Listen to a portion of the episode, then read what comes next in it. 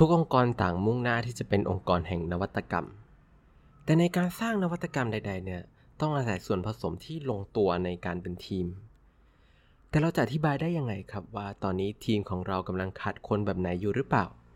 เพราะจริง ๆ แล้วนะครับ คนที่จะเป็นผู้สร้างสรรค์นวัตกรรมขึ้นมาได้ หรือคนที่เรียกว่าเป็น innovator นะครับ มันไม่ได้มีแค่คนแบบเดียวครับ วันนี้เราจะมาดูกันครับว่าอินโนเวเตอร์เนี่ย มันมีคนแบบไหนได้บ้าง It's time for a cup of culture podcast. Let's grab a cup and sit back. สวัสดีครับ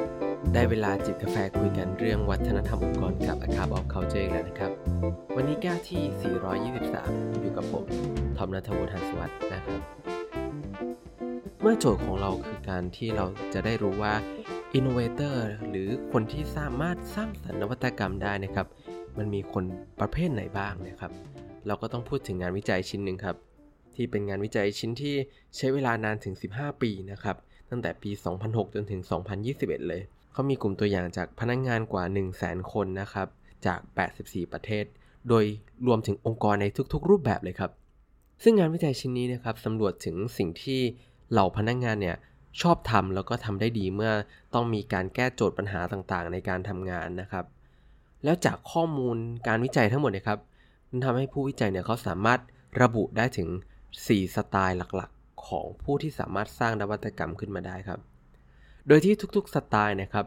มันมีความสำคัญต่อการสร้างนวัตกรรมในองค์กรทั้งนั้นเลยนะครับ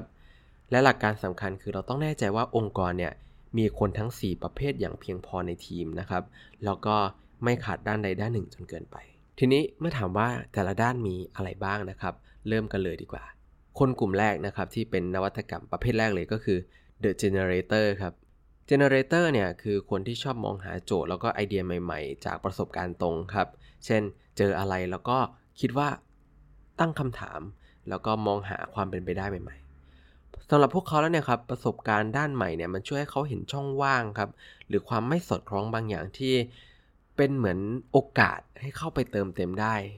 ซึ่ง generator เนี่ยจะถนัดในการหาโจทย์ในมุมกว้างนะครับ มากกว่าการทำความเข้าใจปัญหาในเชิงลึก ซึ่งงานวิจัยนี้เขาก็พบว่า generator เนี่ยครับก็เป็นประเภทของนวัตกรที่หายากที่สุดครับ มีเพียงแค่ 17%เท่านั้น นั่นหมายความว่าถ้าผู้นำเนี่ยไม่ตั้งใจพยายามหาตัว generator มาใส่ให้กับทีมนะครับ ทีมนั้นๆเนี่ยมักจะมีแนวโน้มที่ขาด generator มากที่สุดครับ นั่นทำให้หลายทีมเนี่ยมองข้ามโอกาสหลาย ๆ อย่างที่อาจจะนำไปสู่นวัตกรรมไปได้ แต่เรื่องน่าสนใจครับก็พบว่ามีบางอาชีพเนี่ยที่มีเจเนเรเตอร์กระจุกตัวอยู่ค่อนข้างเยอะครับ เช่น ครูในโรงเรียนนะครับ จริง ๆ คือ 56%เป็นเจเนเรเตอร์ครับ นักวิชาการ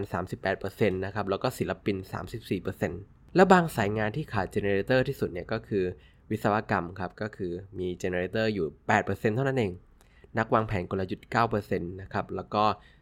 คนที่ทำงานในสายการผลิตอยู่ที่ 9%เหมือนกันครับ ถ้าเปรียบเทียบอย่างนี้เป็นสถิตินะครับ หมายความว่ามีโอกาสสูงมากที่ทีมกลยุทธ์ขององค์กรใดๆเนี่ยจะขาด generator หรือไม่มี generator อยู่เลย อีกประเภทนะครับก็คือ conceptualizer หรือนักระบุปัญหาครับ ผู้สร้างนวัตกรรมกลุ่มนี้นะครับ คือคนที่ทำให้โจทย์เป็นรูปธรรมมากขึ้นครับ โดยใช้อาศัยการวิเคราะห์มากกว่าการใช้ประสบการณ์ตรงเป็นตัวบอกครับ แต่เช่นเดียวกับ generator ครับ พวกเขาชอบการออกไอเดียครับ แต่มันจะต่างกันตรงที่ว่าเขาชอบที่จะระบุไปถึงโครงสร้างโจทย์ให้ชัดนะครับ วางโมเดลนะครับ วางแผนวางโจทย์ วางโครงสร้างต่างๆ ตั้งแต่องค์ประกอบต่างๆ ของปัญหา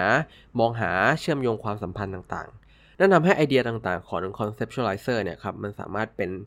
ฐานในการต่อยอดออกแบบวิธีแก้ปัญหาได้เป็นรูปธรรมมากกว่ามาจากแค่ generator นะครับ ซึ่ง conceptualizer เนี่ยคือกลุ่มที่หายากเป็นระดับ 2 ครับรองจาก generators เลย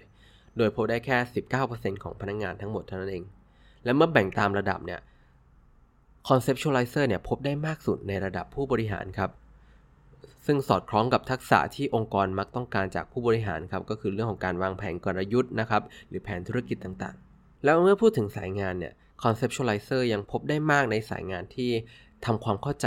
ปัญหาเป็นหลักนะครับ เช่นสายงานอย่าง organization development นะครับ strategic planning market research นะครับ ในขณะที่เราจะไม่ค่อยเห็น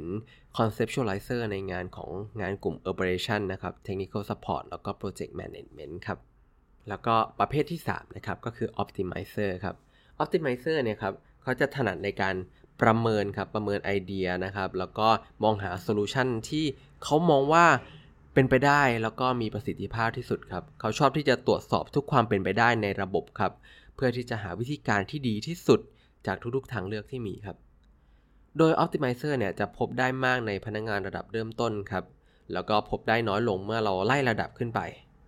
นั่นเป็นเพราะว่าการแก้ปัญหาต่างๆเนี่ยมาเกิดขึ้นกับพนักงงานระดับเริ่มต้นขององค์กรครับ นั่นทำให้พนักงานกลุ่มนี้นะครับมีการต้องทำการ Optimize มากกว่าระดับอื่นๆ ซึ่งก็จะถนัดเรื่องนี้มากกว่าระดับอื่นไปด้วยนะครับ แล้วก็ Optimizer เนี่ยครับยังพบมากในสายงานที่เน้นการปฏิบัติครับ อย่างเช่นวิศวกรรมนะครับ สายงานผลิตแล้วก็ Finance ในขณะที่พบได้น้อยที่สุดในสายงานของ Product Developer นะครับ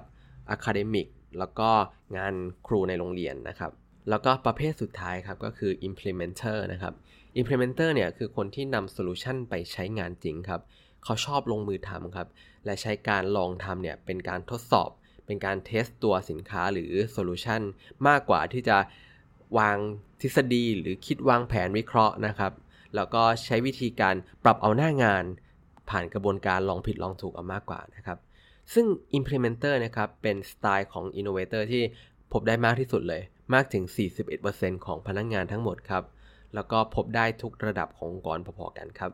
แล้วก็สายงานที่เน้นผลงานในระยะสั้น หรือผลงานที่จบในงานนะครับจะพบ implementer มากที่สุดครับ อย่างเช่น IT operation นะครับ customer relation แล้วก็งาน admin นะครับ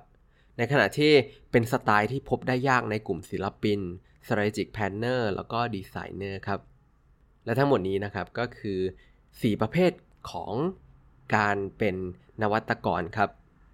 ซึ่งแต่ละองค์กรนะครับอาจจะมีแต่ละกลุ่มเนี่ยมากน้อยแตกต่างกันตามระดับได้เลยนะครับ แต่ว่าหลักการสำคัญคือมันไม่ใช่แค่ว่ากลุ่มไหนหายากกว่ากลุ่มไหนนะครับ เพราะว่าทุกประเภทและทุกสไตล์นะครับมีคุณค่าที่แตกต่างกันในการสร้างนวัตกรรมให้เกิดขึ้นภายในองค์กรทั้งนั้นนะครับ สิ่งสำคัญคือการที่เราต้องแน่ใจว่า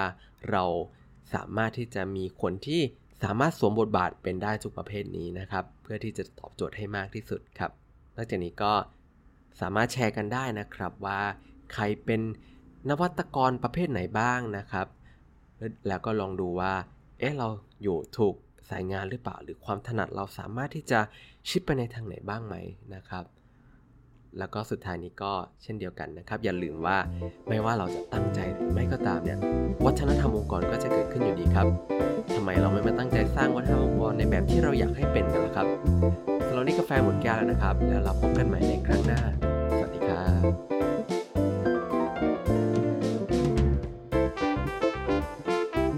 And that's today's Cup of Culture. See you again next time.